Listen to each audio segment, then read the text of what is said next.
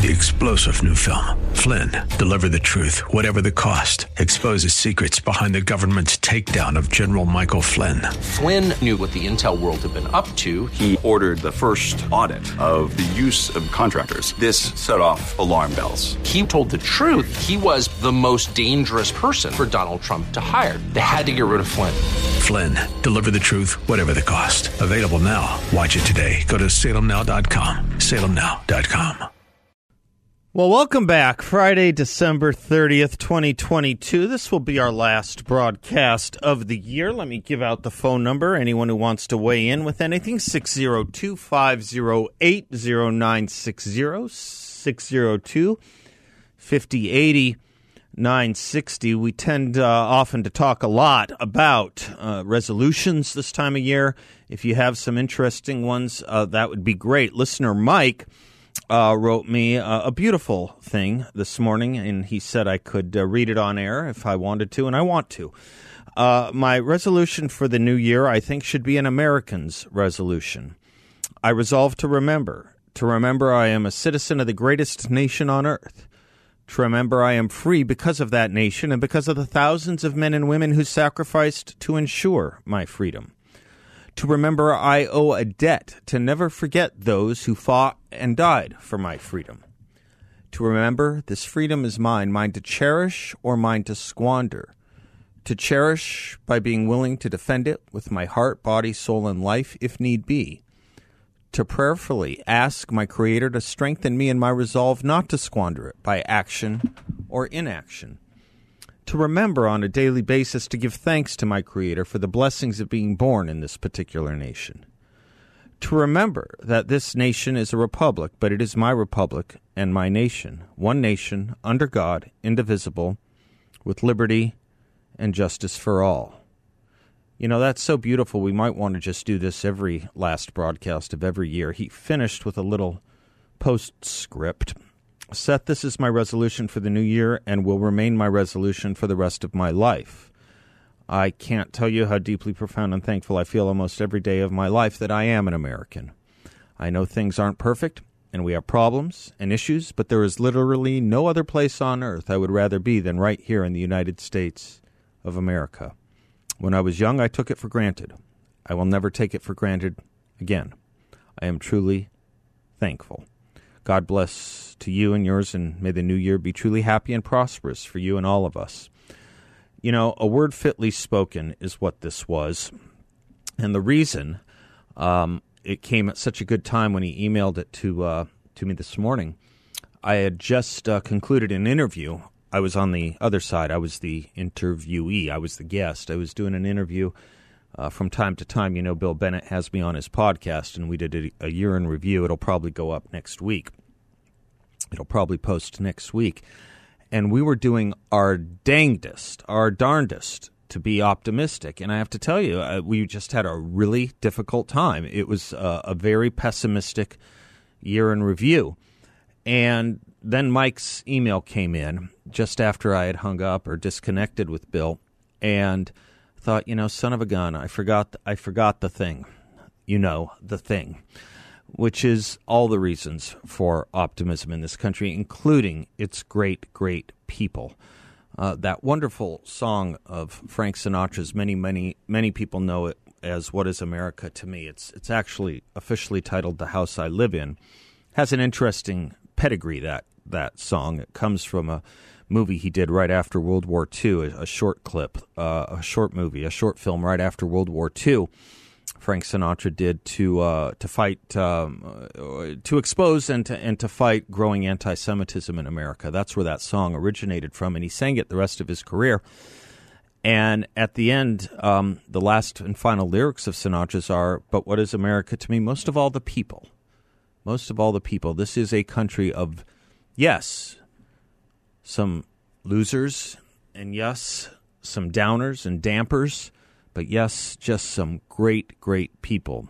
They are the arsenal of our country. They are the arsenal of our republic and our democracy. They are the Mikes of this world. And that's the reason to be optimistic at the end of this year and going into next, and at the end of every year and going into next. So I just I just felt so badly about the interview I did with Dr. Bennett until that uh, email from Mike came in, and I could not wait to share it with you. If you have other resolutions, folks, uh, happy to do them. I always like to think of that one song by uh, T- Tim McGraw. It's about his birthday, 30th birthday. It was actually written by Phil Vassar called My Next 30 Years, and I've always thought it was a pretty good the last parts of those uh, of that song was actually a pretty good set of resolutions as well.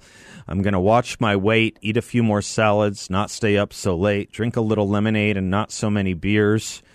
Maybe I'll remember my next 30 years. Um, my next 30 years will be the best years of my life. Raise a little family, hang out with my wife, spend precious moments with the ones that I hold dear. Make up for lost time here in my next 30 years. Yeah, I think spending precious moments with the ones we most hold dear. One of the most ruinous things that took place in our country we did to ourselves. It was not as uh, it was not as Lincoln said in 1838 and as others have said since the ruin of America from abroad. Um, it was what we did to ourselves in 2020 that is still having aftershocks and repercussions that we are dealing with.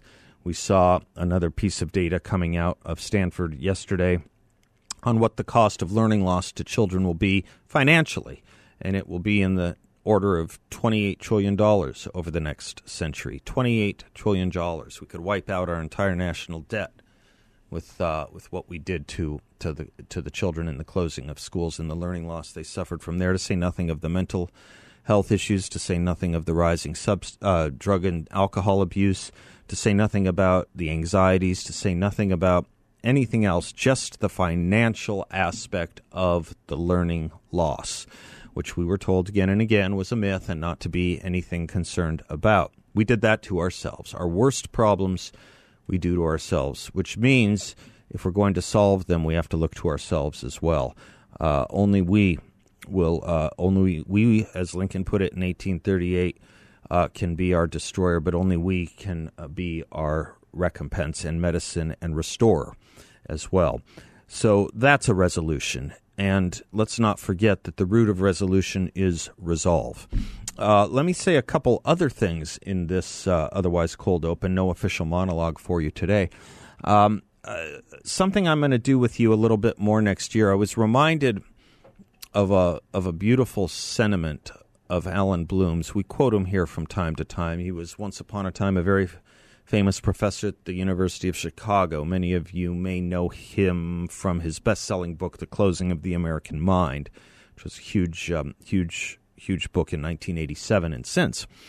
Um, he wrote in uh, in one of his books on Rousseau that the teacher-pupil relationship is as mysterious as the lover-beloved relationship. Isn't that isn't that a nice sentiment? The teacher pupil relationship is as mysterious as the lover beloved relationship. Anyone who had a great teacher, and you know I've mentioned a few of them on air uh, over the years here. Anyone who had a great teacher um, can appreciate that notion. Uh, there is something magical to it. And I was going back ooh, the last couple of weeks listening to some old shows from years past where I was interviewing professors that weren't mine um, that wrote interesting things on literature, wrote some interesting things, particularly on children's literature. One of my favorite interviews uh, over the past several years, it's about four years old now, three or four years old now. Yeah, four. Um, was with a professor of literature at Rutgers University talking about uh, The Wizard of Oz, Frank Baum's book, The Wizard of Oz, and how um, that was the quintessentially and very much the first, first American children's book, first child's book uh, of America, uh, for a lot of reasons. And we went into that, and I was thinking about that, thinking about an old literature professor of mine. I didn't know if he was still alive. We agreed on nothing politically, nothing. And yet he opened doors and insights to me with some independent studies I'll never forget in my uh, wanting to take children's literature seriously because I'm fascinated by how children learn.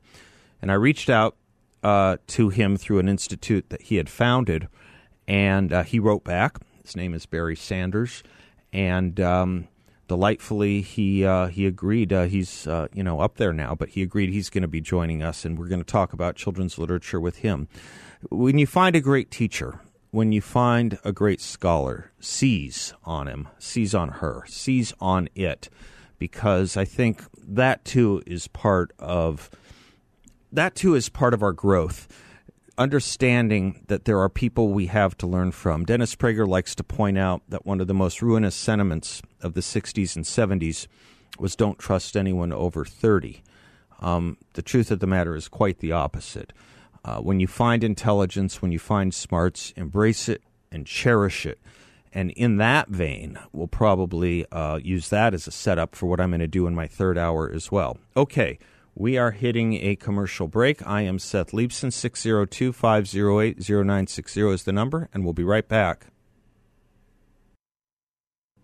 Little Phil Vassar there for you. Thank you for that, gentlemen. If you are concerned with stock market volatility, our friends and sponsors at YRefy have an opportunity to invest in a portfolio with a high fixed rate of return that is not correlated to the stock market. You can turn your monthly income on or off, compound it, whatever you choose, and there's no loss of principal if you need your money back at any time. It's a secure collateralized portfolio that delivers an up to 10.25% ready return. That's up to 10 and a quarter percent. YRefy is a due diligence approved firm, and you can check them out at investyrefy.com. That's invest, the letter Y, R-E-F-Y dot com, or give them a call at 888-Y-REFI-34, 888-YRefy34. Great people. Third hour is going to be a little different, um, but a little bit in the vein of what I was just talking about. Um, honoring great teachers and learning um, what great teachers have to offer. I uh, I was um, as a as a I don't know I must maybe I was in high school when I started paying attention to a um, a professor at the University of Southern California. He was a professor of uh, education. He had his doctorate, his PhD in in uh, education with a special attentiveness to children with disabilities, uh, or what you might call special needs.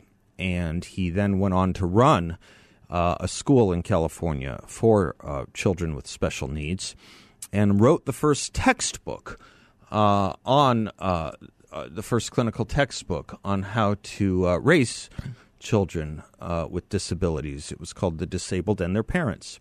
His name was Leo Buscaglia, B U S C A G L I A. And he left that school to become a uh, professor of education at the University of Southern California, and had a uh, did two very interesting uh, two very interesting things that put him into prominence. One was he was he was fascinated by how other societies viewed death. So he, he traveled the world to learn about that.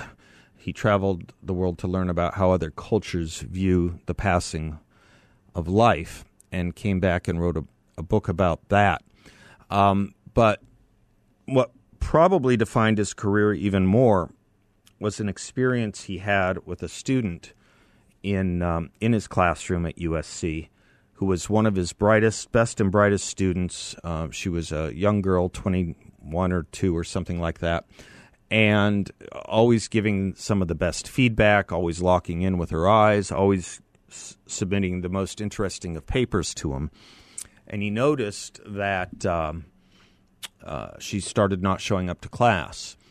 And after a few uh, a few days of her missing class, she asked uh, he asked uh, Professor Buscaglia asked uh, the students that usually sat around her what what what they knew about where she might be, and they didn't know anything. They they had hardly even noticed she was gone.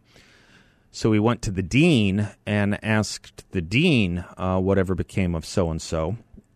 And the dean said, um, I'm sorry uh, to tell you, um, this young girl uh, drove her car to the uh, Pacific Palisades and um, volitionally got out of it and walked over and sent herself over the cliffs and that so shook, as it would anyone, Dr. Buscaglia, that he he committed the rest of his teaching career and public lecturing on um, on on the issue of, of love and loving your fellow human being, and something that is a big topic around here and was a big topic, I think, also around the COVID time.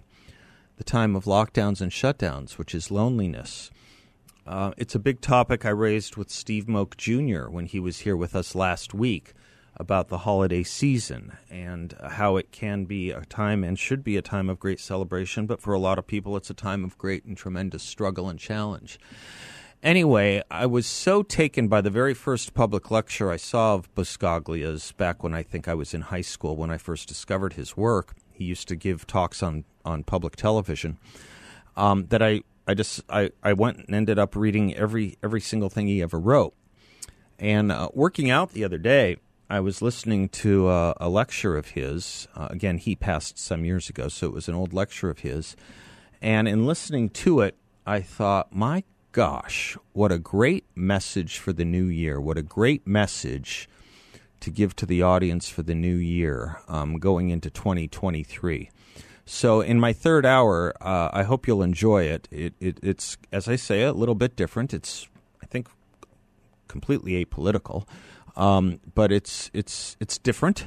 Um, and it's uh, it's insightful, I think, and I hope you enjoy it. Anyway, my tribute um, to a great teacher and uh, to a great message, and really, hopefully, if accepted, to y'all in the message I was uh, hoping to convey to you for the new year.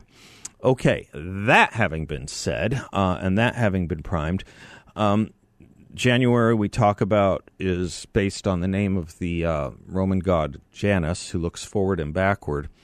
Uh, looking forward and backward, um, we do have brand new news. If you haven't heard, uh, a terrible story with perhaps some dose, some small, small, small, meager uh, measure of uh, justice attaching to it. That horrible story that we learned of those uh, four. Uh, those four uh, slain college students in Idaho, the, an arrest has been made. obviously, a terrible news story, but if I can say it that way, perhaps a small, small measure a small, small dose of justice as we close out the year with this arrest. So I just wanted to give you that. That seems to be the breaking news all over the place. The uh, news before that was that Donald Trump's tax returns uh, were uh, finally released to the public. Um, this is an in, this is an insane thing to me um, that that that anyone's tax returns can be released to the public. But you know, with Donald Trump, all the old rules were, were thrown out, all the norms were broken, um, and not by him, as the line would go, um, but really by those who were after him. And interestingly, I went to the New York Times. Key takeaways from Trump's tax returns. If they're looking for something awful here, maybe they don't know what awful is. Uh, it's it's really quite amazing to me. Um, they're trying to do a hit piece on him, um, and yet it looks to me like this is a man of pretty vast generosity. Um, he gave almost $2 million to charity in 2017 and over a million dollars in 2018 and 2019 to charity.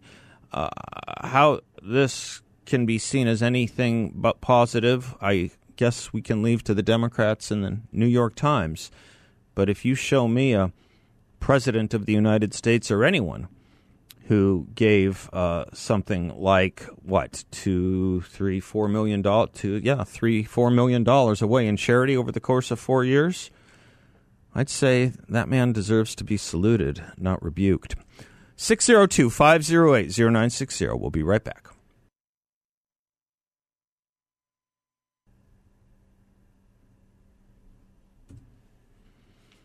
Welcome back to the Seth Leibsohn Show. At the start of this year, you could invest in almost anything and make money. The stock market was growing, real estate was high, crypto was all the rage, and here we are. 2023 is going to be a year of uh, economic, shall we say, at least nervousness, if not upheaval, according to many economists. And the Biden administration is pressing ahead with its leftist agenda, ignoring not only the growing signs of a recession, but inflation as well. Which is why I recommend calling the veteran owned Midas Gold Group to safeguard your investments, some of them anyway, and your money with uh, the stability of gold. Gold holds its value when economies fail, guarding against the ravages of inflation and the ruin of a recession. Talk with the good folks at the Midas Gold Group. Check them out at MidasGoldGroup.com. Or better yet, give them a call at 480 360 3000. That's 480 360 3000 just great people, uh, really good folks. Um, I uh, let's see here. Yes, this this is an incredible story to me. Um, I saw this via Fox News, but it really comes out of the Washington Post. Jonathan Capehart over at the Washington Post did a uh, did an interview, uh, end of the year interview with Vice President Kamala Harris uh, and she's complaining about not getting good news coverage. She's complaining that uh, this this is an amazing quote. Uh, this is an amazing quote. There are things. This is her telling Jonathan Capehart at the Washington Post. This is she telling Jonathan Capehart at the Washington Post. Quote, There are things that I've done as vice president that fully demonstrate the strength of my leadership as vice president that have not received the kind of coverage that I think the Dobbs decision did receive. Dobbs, of course, was the Supreme Court decision that overturned Roe versus Wade. Kennedy, over on Fox News, said she's mad that a landmark, once in a generation Supreme Court case got more coverage than the fact that she was such an unlikable boss may have been her worst answer of 2022. Uh, one of the one of the hosts on the Five said Harris has faced harsh criticism from her many staffing exoduses and her penchant for word salad comments. Uh, primarily, she has received backlash over her handling of the border, despite being put in charge of tackling that crisis. Uh, one host said she's simply not fit for this job. She's not doing it well, and you don't have to go much further than the president himself, who said she's a work in progress when it comes to this job. If Joe Biden, a work in progress himself after being in politics for 50 years, says that about you, that's not a good sign. Uh, the only uh, Nicole Saphier, Saphier said the only thing that she has really done better at this year is giving more gaffes than President Biden. It really is incredible to complain that she didn't get as much attention as the Dobbs decision. The Dobbs decision changed almost everything. Changed almost everything. It was so monumental. If you are a pro-lifer, uh, as I am, uh, this is a decision that you should look back on as one of the good signs of this past year. Um, this is something the, the pro life movement has been working on for over a generation, and people thought it would never Roe versus Wade be overturned. And uh, son of a gun, they got it done. Um, this should be a mark of good news. It is a mark of some sadness to me, a little bit of. Uh, yeah, there's a word I'm looking for. A, a little lacrimal view I have of how so many conservatives ran away from it, how so many um, were afraid of it. And I maintain uh, that it wasn't as responsible for our lack in a red tidal wave as was Republican candidates who had trimmed on that message about it and ran from it um, and conceded and surrendered to the leftist narrative of what the Dobbs decision stood for. If you support abortion rights into the second trimester, never mind just the first trimester, the Dobbs decision gave that to you. I don't understand why so many conservatives felt that their fingers would get burned if they pointed that out. For when you pull on this issue of abortion, I get it. It's a very, I more than get it. It's a very it's a very tendentious and tender issue. But if you poll on it and you say, well, would you agree? Um, would you agree to uh, restrictions that still allow you to get an abortion into the second trimester, or at least into the first couple of weeks of the second trimester? The overwhelming majority, 70 plus percent of the people, say yes. That is what the Dobbs decision handed them. At least that ability. It's certainly what the Arizona law was. Why we ran and cowered from that and conceded the point to the left is more explanatory than the Dobbs decision itself. for where people said abortion was an issue in voting for Democrats. Okay, uh, we will be right back.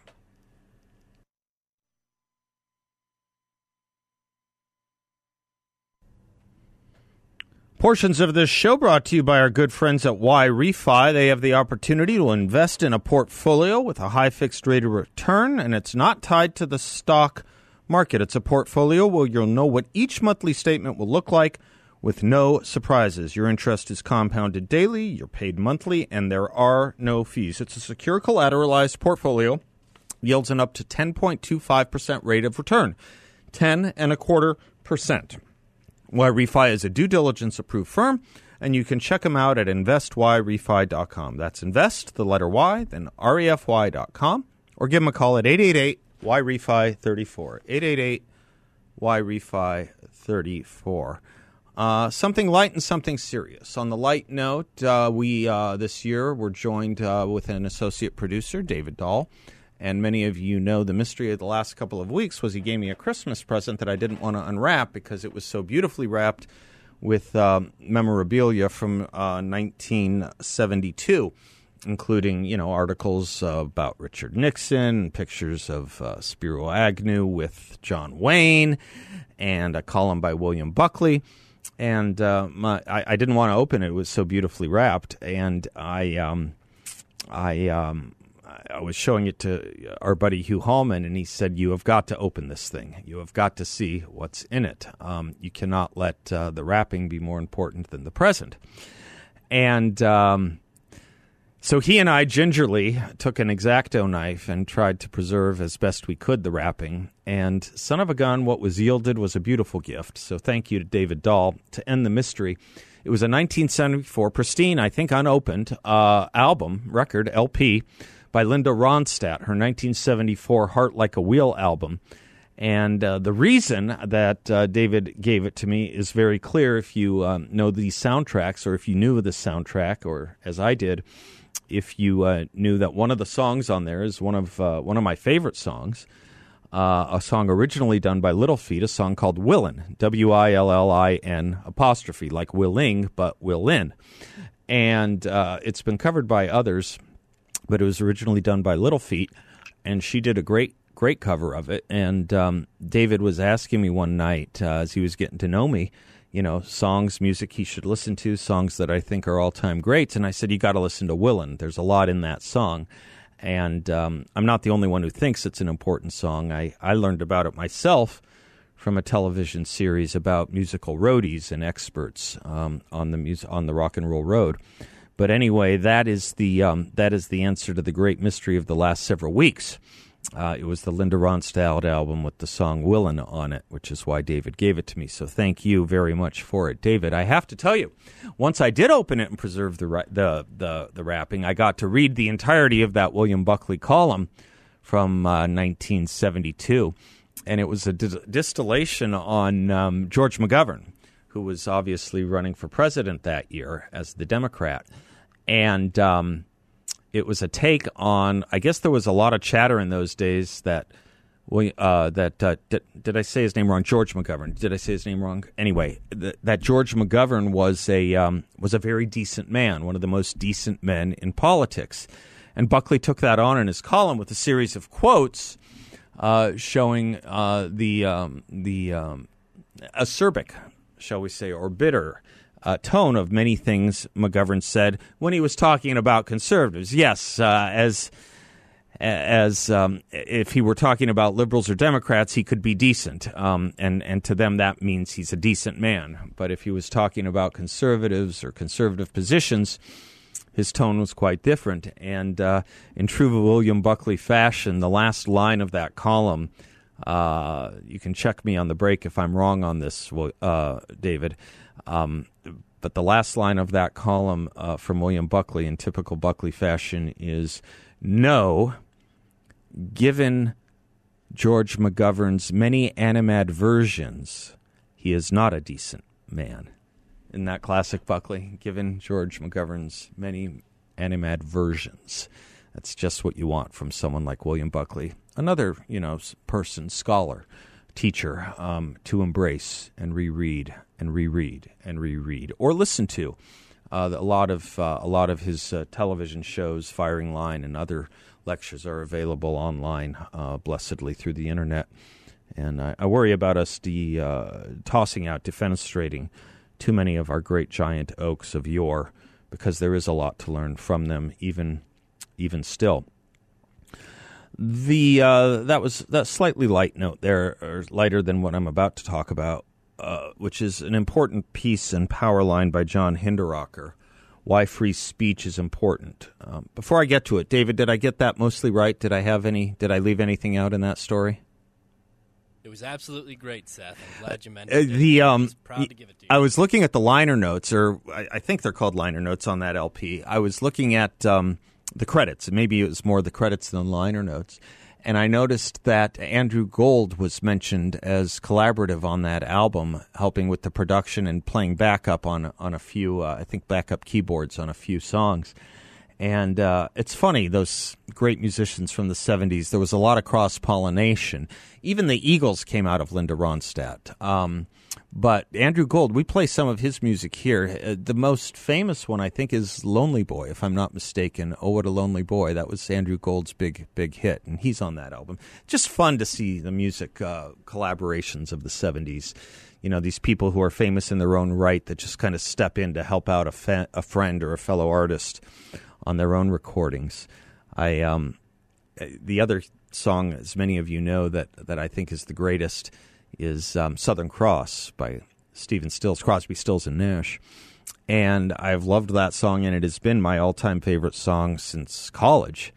I only learned this year, speaking of cross pollination, I only learned this year on the recording um, that anyone would ever hear. Um, uh, uh, Crosby, David Crosby, is not doing backup on that song. He is not singing on that song. He was too inebriated to show up for the studio session. So they um, they called a friend of theirs to help fill in and sing for his part. Do you know who that is? Have I done this? That friend of theirs, if you listen to that song, singing back up in the chorus is one Art Garfunkel. Arguably an even better artist than David Crosby of Simon and Garfunkel. I only learned that. I've known that song for years and years and years. I only learned that this year. John Hinderaker's piece at Powerline, Why Free Speech is Important. We talk speech and we talk about it as a value, if not a constitutional right. But we don't often tie it to how important we should value it, how important it is. It's a matter of life and death. It can be, I should say, a matter of life and death. And when we come back, I'll talk about why that is the case. Um, as we go to break, did I put in a word for our sponsors at YRefy? In case I didn't, they have an investment in a portfolio with a high fixed rate of return up to 10.25%, 10 and a quarter percent, and it's not correlated to the stock market. It's a portfolio where you can turn your monthly income on or off, compound it, whatever you choose, no loss of principal if you need your money back at any time. It's a secure, collateralized portfolio and you can check them out at investyrefy.com. That's invest, the letter Y, R-E-F-Y dot com, or give them a call at 888-YREFI34. That's 888-YREFI34. It's a due diligence approved firm. They're great people, and uh, we'll be right back.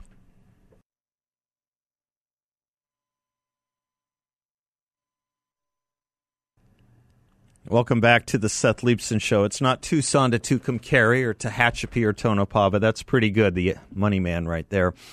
I was talking about the importance of free speech. It can be a matter of life and death. As John Hinderaker puts it in the Powerline blog, important that you read it. We have just lived through a respiratory virus epidemic, and many are wondering why did our government and the social media platforms block any intelligent discussion of the virus that was making its way around the globe? In an ideal world, doctors would communicate would communicate freely about treatments for a new disease that they have tried and how and under what circumstances, then and what uh, under what circumstances those treatments have succeeded or failed. This is called the scientific method. But the scientific method has not prevailed over the last few years. Instead, the public square has been dominated by government dictated dogma that often turned out to be wrong. The result was that many people died needlessly, while a far larger number, young people for the most part, had their lives blighted by irrational government action. So, what did the data actually show about the COVID epidemic and about the means that have been taken to combat it? First, some have argued that anti COVID vaccines have caused serious health problems. Some have even claimed that the vaccines are part of a plan to reduce the Earth's population to sustainable levels, but there's no evidence for this. The most current data on the vaccine's safety is located here, and he puts in a hy- hyperlink. Uh, the link study addressed people over 65 who are the most at risk, and that's worth reading. Hinderaker goes on, and then we have the question of how COVID should be treated. A variety of treatments emerged while the COVID virus was raging. They included hydroxychloroquine and others, like ivermectin. Liberals denounced ivermectin as horse dewormer or animal medicine, even though it had been approved by the FDA for human use. It turns out, as the studies have now shown, ivermectin was safe and effective, and he goes into that study. Then he says, but the Biden administration, the FBI, and the liberal social media behemoths viciously suppressed online discussions of all of these issues. How threatening is the cold virus actually? Do the vaccines work? Do the vaccines cause serious side effects? What treatments are available and how effective are they? Does hydroxychloroquine work? Does ivermectin work? What else might work? Openly debating these issues and bringing forth new data to shed light on them is the essence of the scientific method, but science was suppressed by the left, which effectively shut down debate on the most vital issues relating to the epidemic. This is a lesson that we should never forget. There is a reason why free speech is important. If you want to get the right answers to a question, the best approach is to open it wide and let competing views fight it out. People have known this for thousands of years, and the ancient wisdom is enshrined in our Constitution. Yet entrenched interests are always opposed to free speech. The critical value of freedom needs to be rediscovered in each generation. Maybe next year will be the start of that year. Pete Peterson coming up. Don't go away. We'll be right back. Three star general Michael J. Flynn, head of the Pentagon Intelligence Agency, knew all the government's dirty secrets. He was one of the most respected generals in the military. Flynn knew what the intel world had been up to, he understood its funding. He ordered the first audit of the use of contractors. This set off alarm bells. The explosive new documentary, Flynn, Deliver the Truth, Whatever the Cost, and covers the facts behind this scandal. Flynn told the truth. He was the most dangerous person for Donald Trump to hire. I find out the worst enemy that I'm going to face in my life is right here in America. They took my assessment and they wanted me to change it. And I was like, I'm not changing it. They had to get rid of Flynn with in depth interviews, archival footage, and never before seen personal records of the man behind the headlines. I just felt like I was drowning. Flynn, deliver the truth, whatever the cost. Available now. Watch it today. Go to salemnow.com. Salemnow.com.